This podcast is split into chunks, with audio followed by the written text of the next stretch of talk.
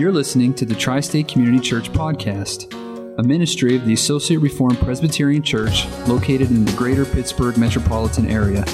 For more information, including service times, please visit us at facebook.com forward slash Tri State Reformed Church. Luke chapter 1, verse 39. In those days, Mary arose and went with haste into the hill country to a town in Judah. And she entered the house of Zechariah and greeted Elizabeth.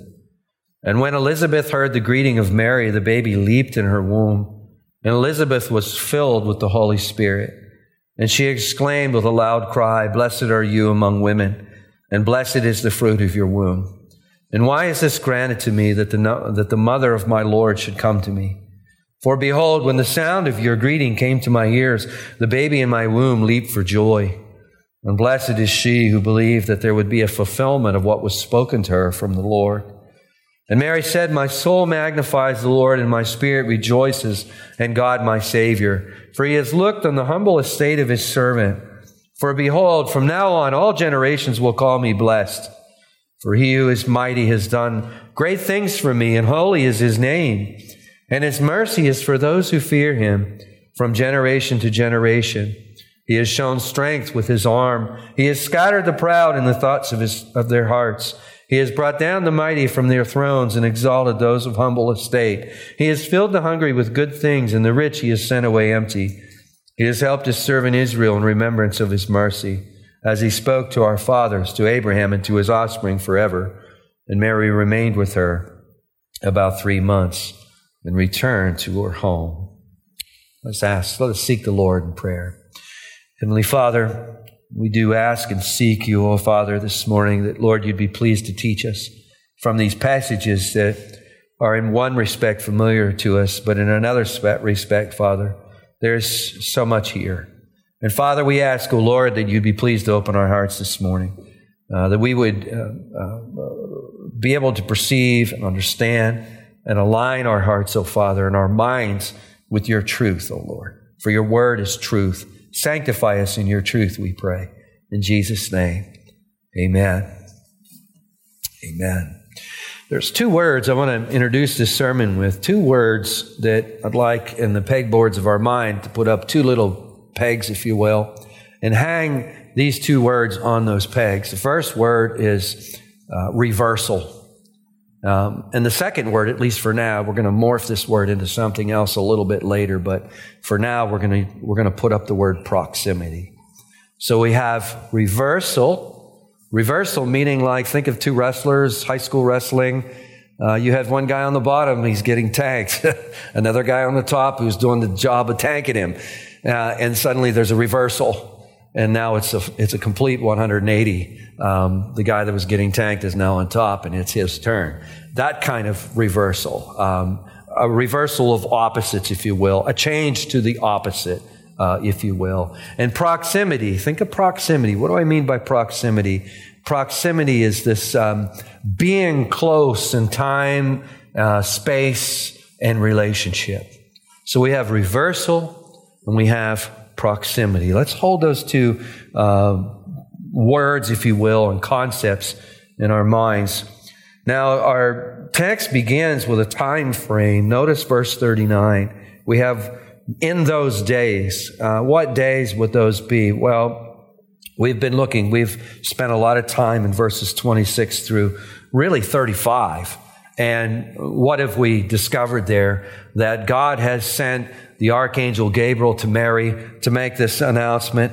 Verse 31 that she will conceive in her womb and bear a son, and she'll call his name Jesus, and that he will be great and will be called the Son of the Most High. The Lord God will give to him the throne of his father David, and he'll reign over the house of Jacob forever, and of his kingdom there will be no end. Now, someone might say, you know, we've been over these verses almost uh, so many times, I almost can start to recite these verses from heart. And to that I say, great and wonderful great and wonderful. It's the way it should be. This is some of the most majestic melodies that we have in Scripture right here, namely uh, the coming of our Lord and Savior Jesus Christ. And of course, Mary, what is Mary experiencing at this moment? Um, this is really heavy, isn't it? Um, to have this dropped off on uh, such a, um, to anyone, but especially a, a girl. Probably 14 or 15 years of age.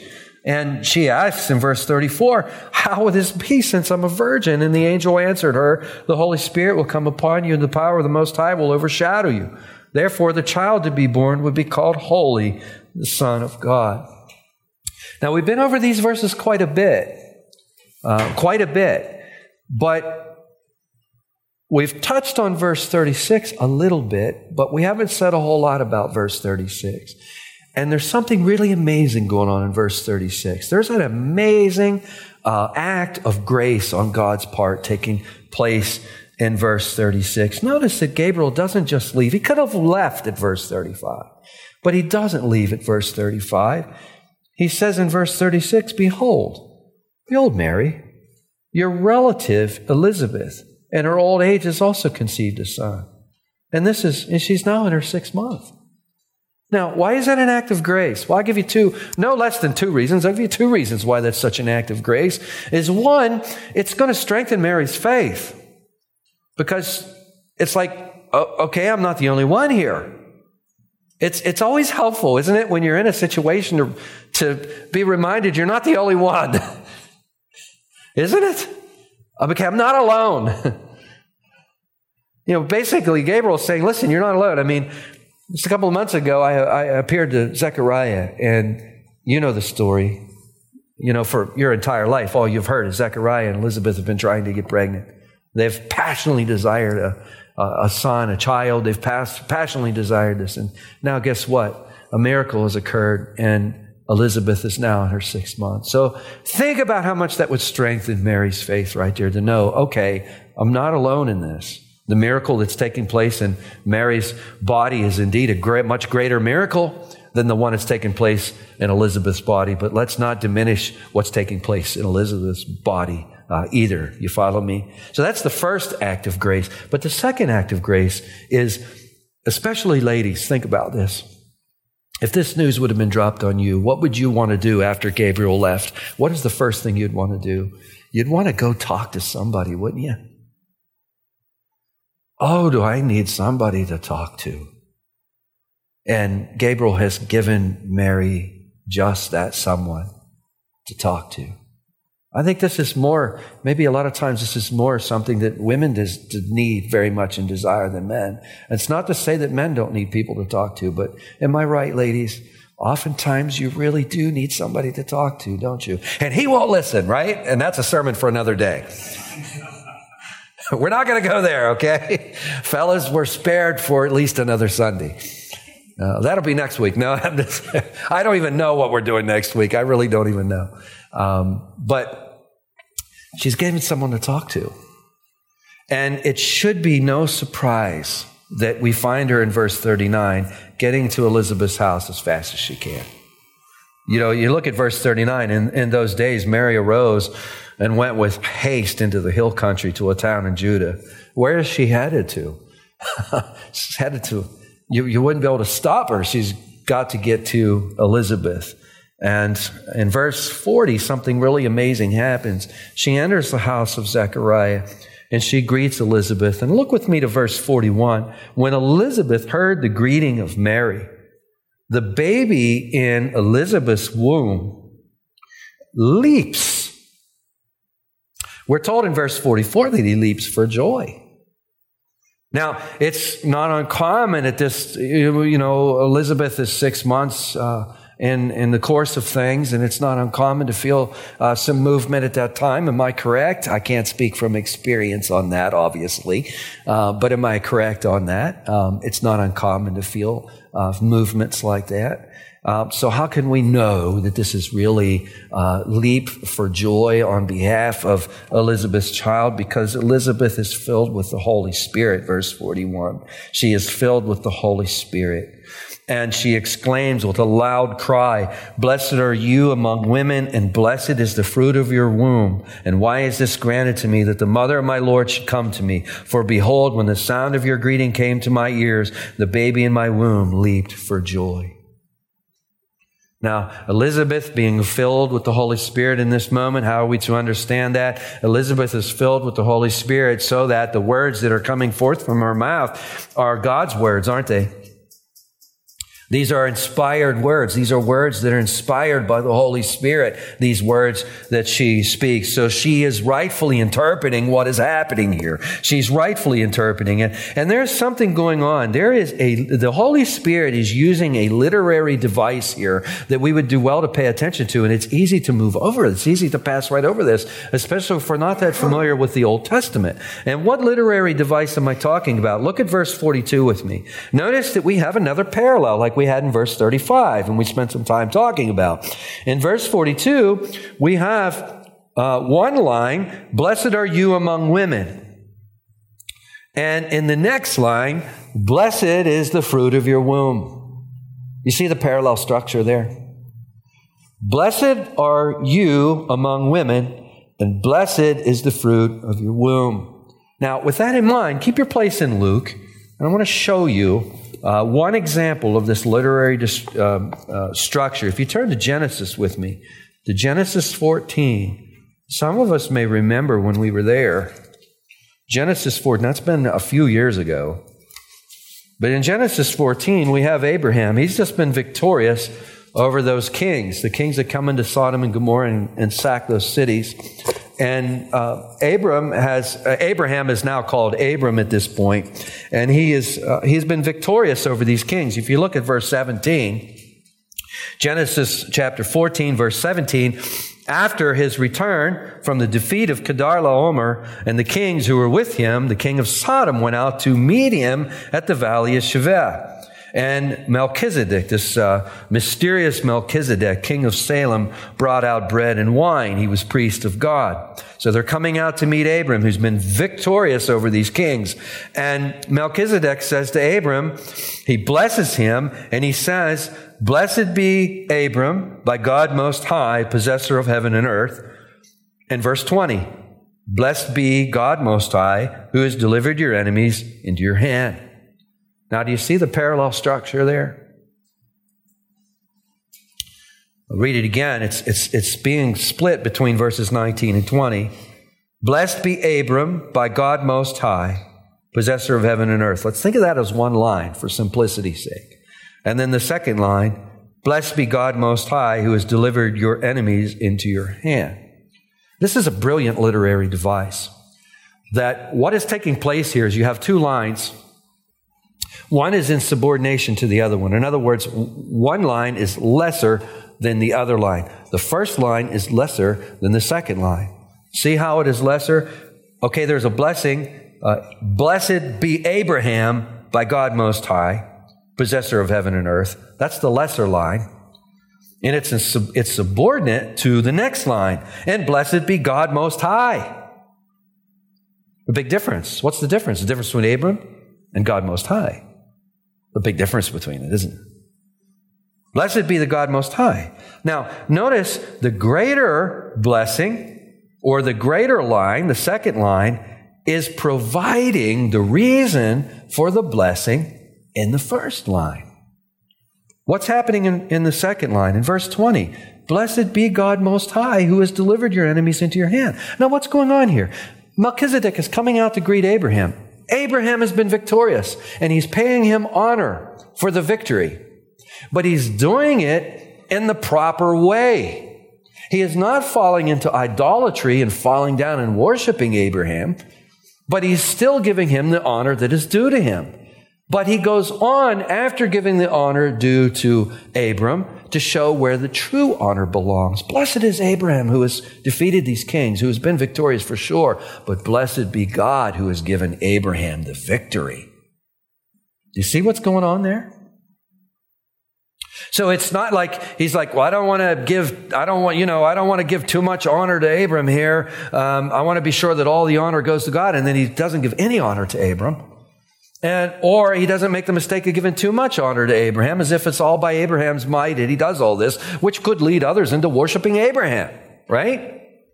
It's part in order. I mean, how does this fall out into, uh, into application? It falls out really easy. Have you ever been to an event where someone is probably well intended, it's probably well intended, but he begins to introduce the next speaker and you get this sense where he's just going a little overboard with the accolades. Has anybody ever been in a and oftentimes it makes the speaker very, very uncomfortable, by the way, um, where those accolades uh, and accomplishments, accomplishments and stuff, if you will, um, they go overboard. And this can happen to such a degree where people say, no, we're not going to give in. We're not going to pay any respect or any honor. That's not biblical.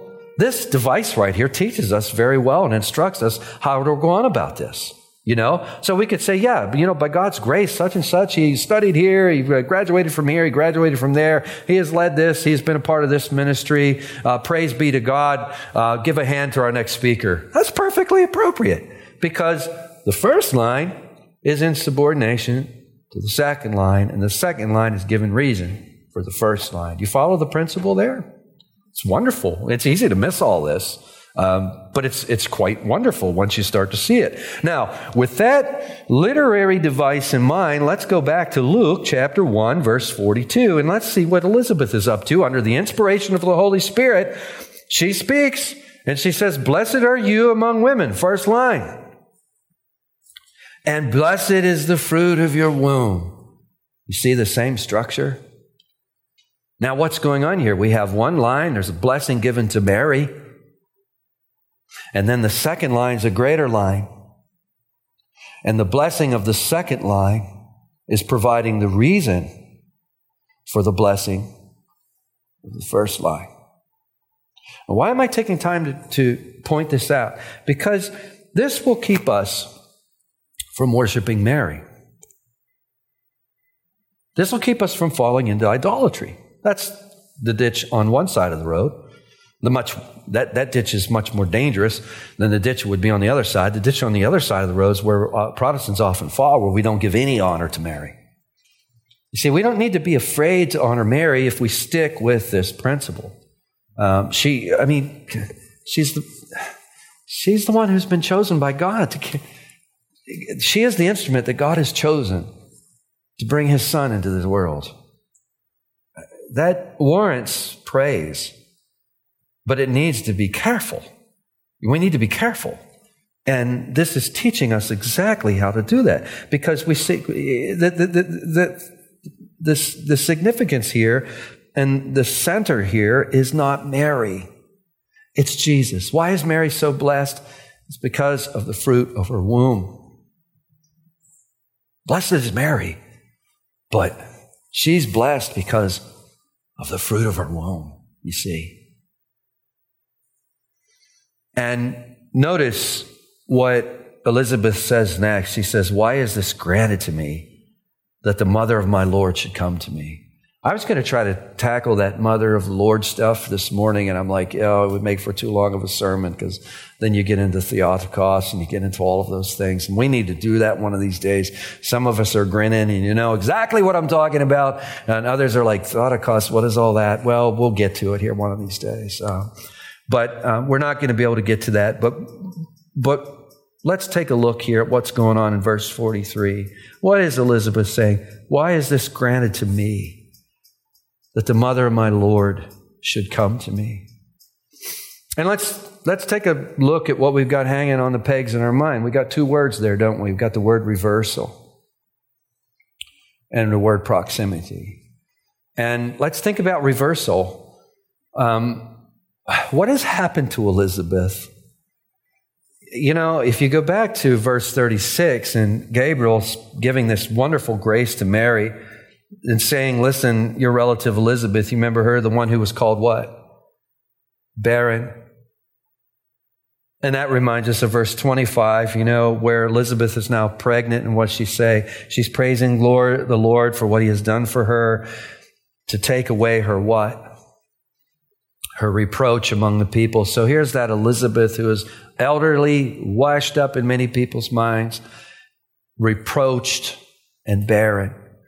Um, the word barren would be a word that no woman would want associated with her name in this culture.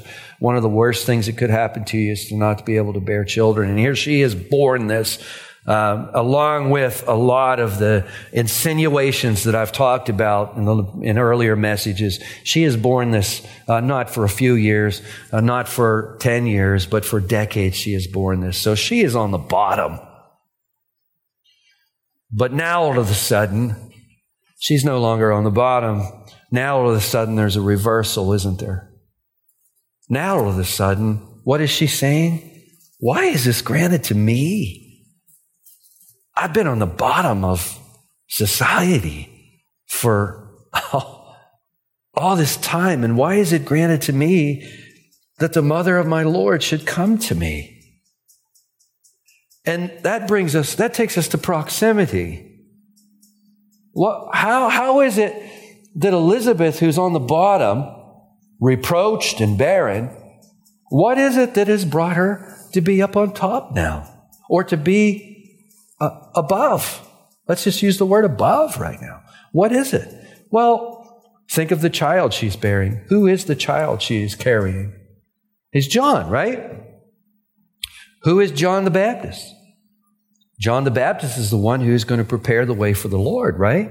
He is the one who is going to cry out and say, you know, repent and make way for the Lord, make his path straight. Uh, and uh, so, what makes John the Baptist so significant is that he is the forerunner of Jesus. Do you see the chain that I'm trying to develop here? What makes Elizabeth so great? John the Baptist. What makes John Baptist so great? Jesus. And we can draw that line to, this, to the same degree that what's making Elizabeth so great, it's her proximity to Jesus. In fact, he is with her um, right now. And before we get to that, let's, let's just develop this just a little bit further. If you go to Matthew 11, you know, I promised you we'd get there. If you turn to Matthew 11 and verse 11,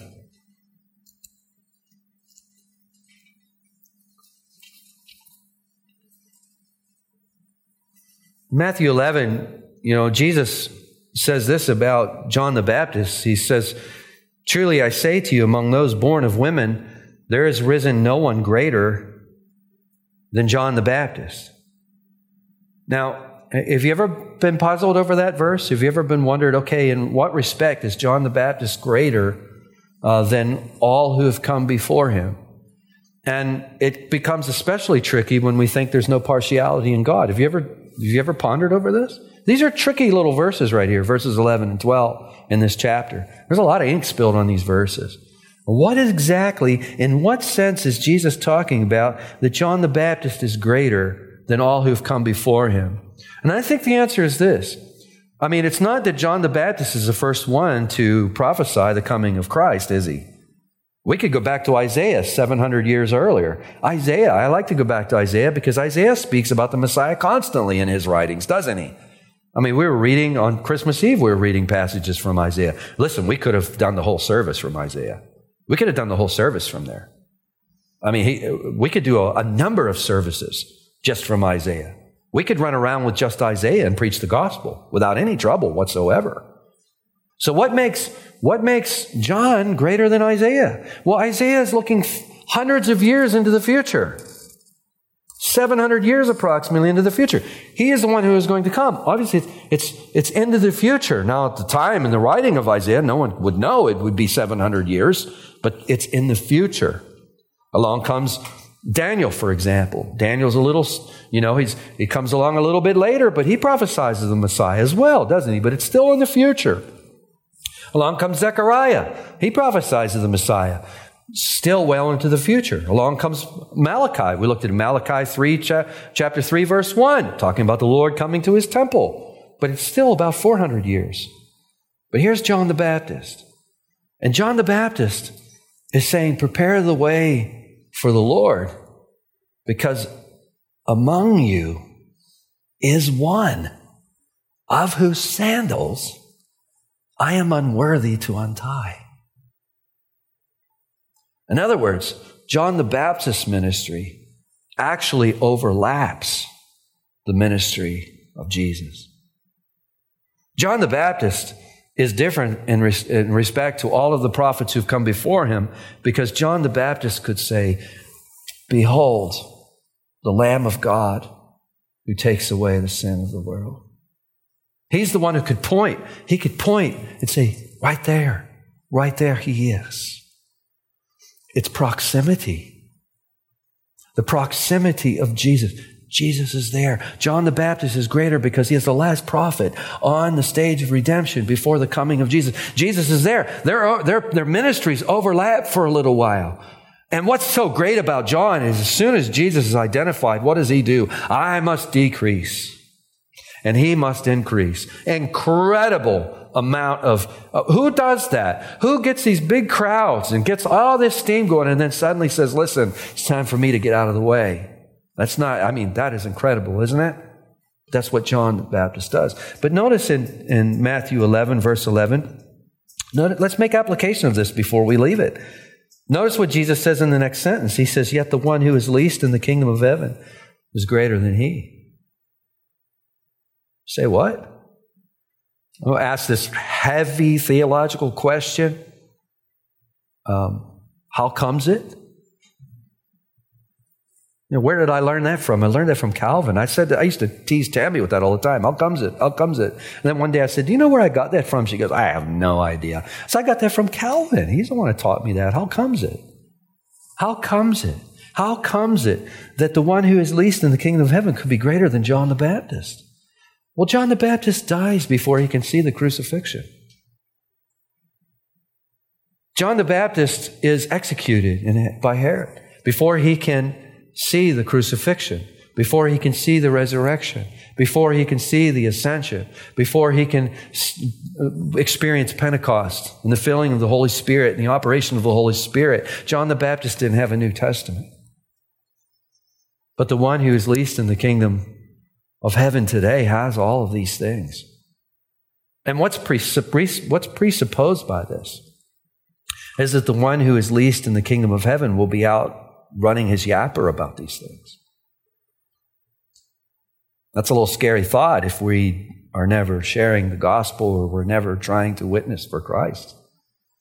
Here we see the very least in the kingdom of heaven will be. What's, what's assumed by Jesus here is that we're going to be laboring with Jesus to the building of his kingdom. Now, with that in mind, let's go back to Luke, because there's so much more going on in these verses here. Let's go back to Luke now, uh, let's think about Mary for a moment here. We've looked at we've looked at um, Elizabeth. And we're looking at John the Baptist. We'll say more about him in a moment, but let's think about Mary. How far along you suppose Mary is in her pregnancy? I mean, it seems to me that the events of verses um, 26 through 38 and the events of verse 39 and 40 are happening pretty close together. In other words, um, upon Gabriel's announcement to Mary that she's going to be with child, she's with child pretty fast. And she's making her way to Elizabeth pretty fast. So what do you suppose? We're not given an exact time frame, but what do you think?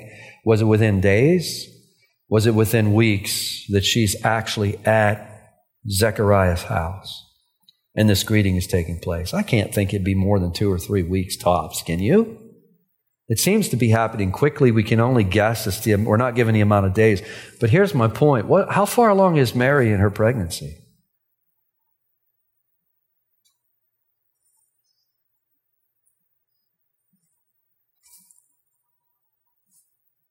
We ask Alex. He's, you know, we ask some of our medical folks. I don't know. How long you suppose?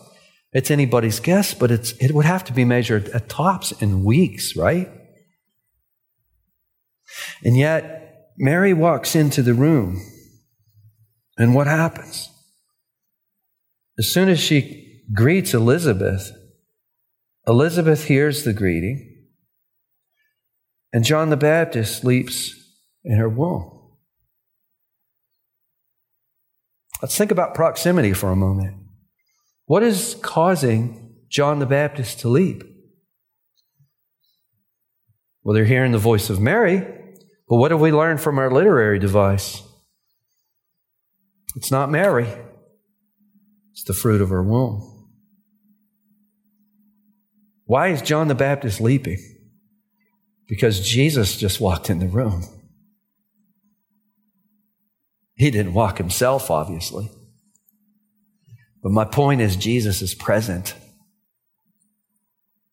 He's there. Now, you notice God didn't say, well, you know, we got to wait for Mary. She needs to get penned up there for a little while and let a number of weeks go by until there's a heartbeat and then she can show up. Because when there's a heartbeat, then Jesus will be present. No. Life begins at conception. At conception, a human being begins. That's the point I'm trying to make here. Jesus miraculously has been conceived in the womb of Mary, and Jesus is present, and that is the cause of the baby leaping in, in Elizabeth's womb, and that is, that is what's happening with Elizabeth being uh, uh, filled with the Holy Spirit and exclaiming all of these things for us. And we, you know, the obvious application uh, for us today is the application of abortion.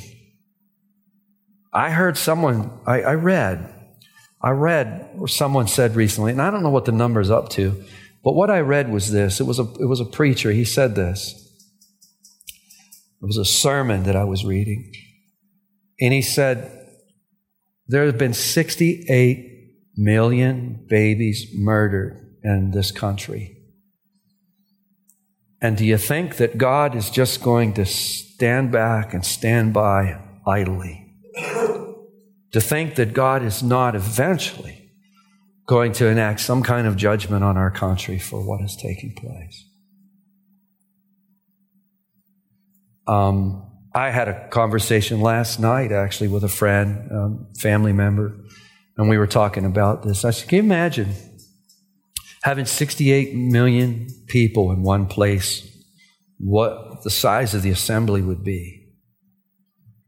68 million people, say in a, in a large field somewhere, would have to be a massive field, wouldn't it, to have 68 million people in it? I don't even know what kind of field you'd find to put that many people in it. And then imagine all those people being there and at once them all being slaughtered.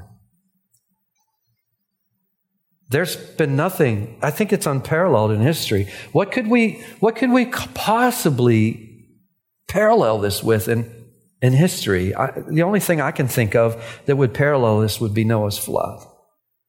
I don't know how many people were alive during Noah's time. I'm inclined to be there far less than 68 million. But I don't know how many people were alive during Noah's flood, but I know that only eight people survived Noah's flood. So it puts in perspective the atrocities that are being committed in the United States every day every hour of every day. Now, there's many other things we could we could glean from here. We're thinking about um, reversal. We're thinking about proximity. You know, on an upper note from that last application, which is really a low note, but it's one we need to think about. What is John the Baptist's assignment? His assignment is to point to Jesus, isn't it? His assignment is to turn the hearts of the people to Jesus, and his assignment is to point to Jesus. You know, the amazing thing about our story here is Mary comes in, and as soon as Elizabeth hears the sound of Mary, what is the baby doing? What is John the Baptist doing? He's pointing to Jesus, isn't he? Isn't that amazing? I mean, this is really an incredible story, isn't it? I mean, this is really an incredible story. And she says in verse, Elizabeth says in verse 44, when the sound of your voice came to my ears, my baby leaped for joy. My baby leaped for joy. And you know, if I might mind, if I might go back to the, to the, you know what? If we go back to the abortion, the abortion issue just for one second, um, another application of that just came to my mind. I don't want to lose the opportunity to share this because this is more on an upper note. Oftentimes, when you've had the painful experience of miscarrying, and many of us have had that experience, and it's a very painful, painful experience. We need to, we need to put what we have just discussed here in action. What have we just said in here? Here, Jesus, how far along is Mary in her pregnancy? Two weeks? Three weeks? Possibly only two weeks. Possibly only a week. We don't know. I mean, she's traveling on foot, I would presume. presume. I don't know how long it took her to make arrangements to leave, um, how long it took her to get there, but it's happening very quickly. Two weeks, three weeks. Sometimes I think we find ourselves carried along by abortion terminology, where we might be kind of quick to say, well, okay, um, you know, we were pregnant, but we were only a few weeks along and we lost it. So that's somehow less a loss than if you're six months along. Or maybe somehow less a loss if you're, you know, carrying fully to term and the child is born. Listen, I mean, for a mom to carry that child, the longer she carries it, probably the greater the pain's going to be. But what we need to get in our heads very firmly is this regardless of when that time frame takes place, a human being has died. And here's, here's the point that I want to make. When are you a father and when are you a mother? Are you only a father or mother if the child is born? Oftentimes we think of it that way, don't we? And, and that, that's, that's how the church should never be carried by an evil culture such as abortion. It's a big money maker. I heard something to the tune of my, some of you might know better than me, maybe two billion or three billion a year. Am I right? I mean, some of you know these figures. It owns the Democratic Party, probably half the Republican Party too, if the truth be known. All of the money that they throw around. It's huge. It's a huge business. It's a wicked business. But how far are we carried along by some of that terminology sometimes where we think, well, you know, she was only six weeks and she lost, you know, and we go, oh, you know something? It makes no difference. Is a child less a child when it's, is it less a human being when it's six months old versus when it's six years old? Is he less of a human being when he's six months old or when he is six years old? And we're going to say, no. Well, was he less a human being when he's six months old and he's six weeks old? Is he less a human being when he is six months old in the very moment of his conception? We got to get this firm in our heads. We got to get this. And this, this is one of the places, one of the clearest places in Scripture where I think we can get this firm in our heads. You follow me? It'll help us minister to people who are losing children. You have a child waiting for you. If you're a believer, your children are holy. You have a child. You've got, you've got, listen, we can put it this way without being so uh, specific. We could say, listen, God has surprises for you, man. He really has surprises for you. At any rate, John the Baptist leaps for joy at the sound of Mary coming. And Mary, how does Mary respond? Let's just start on that a little bit. I think we can do get into that a little bit, at least for terms of of of, of uh, reversal and proximity. Uh, Mary begins to burst out in song. She says, "My soul magnifies the Lord, and my spirit rejoices in God, my Savior, for He has looked on the humble estate of His servant. For Behold, and I'm in verse 48 of Luke 1. For behold, from now on, all generations will call me blessed. For he who is mighty has done great things for me, and holy is his name, and his mercy is for those who fear him from generation to generation. He has shown strength with his arm. He has scattered the proud in the thoughts of their hearts. He has brought down the mighty from their thrones and exalted those of humble estate. He has filled the hungry with good things, and the rich he has sent away empty. He has helped his servant Israel in remembrance of his mercy, as he spoke to our fathers, to Abraham, and to his offspring forever.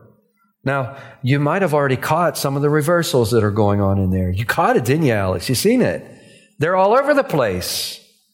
They're all over the place. Verse 48, he has looked on the humble estate of his servant. Mary is an obscure peasant girl who we have never heard of if it weren't for this story.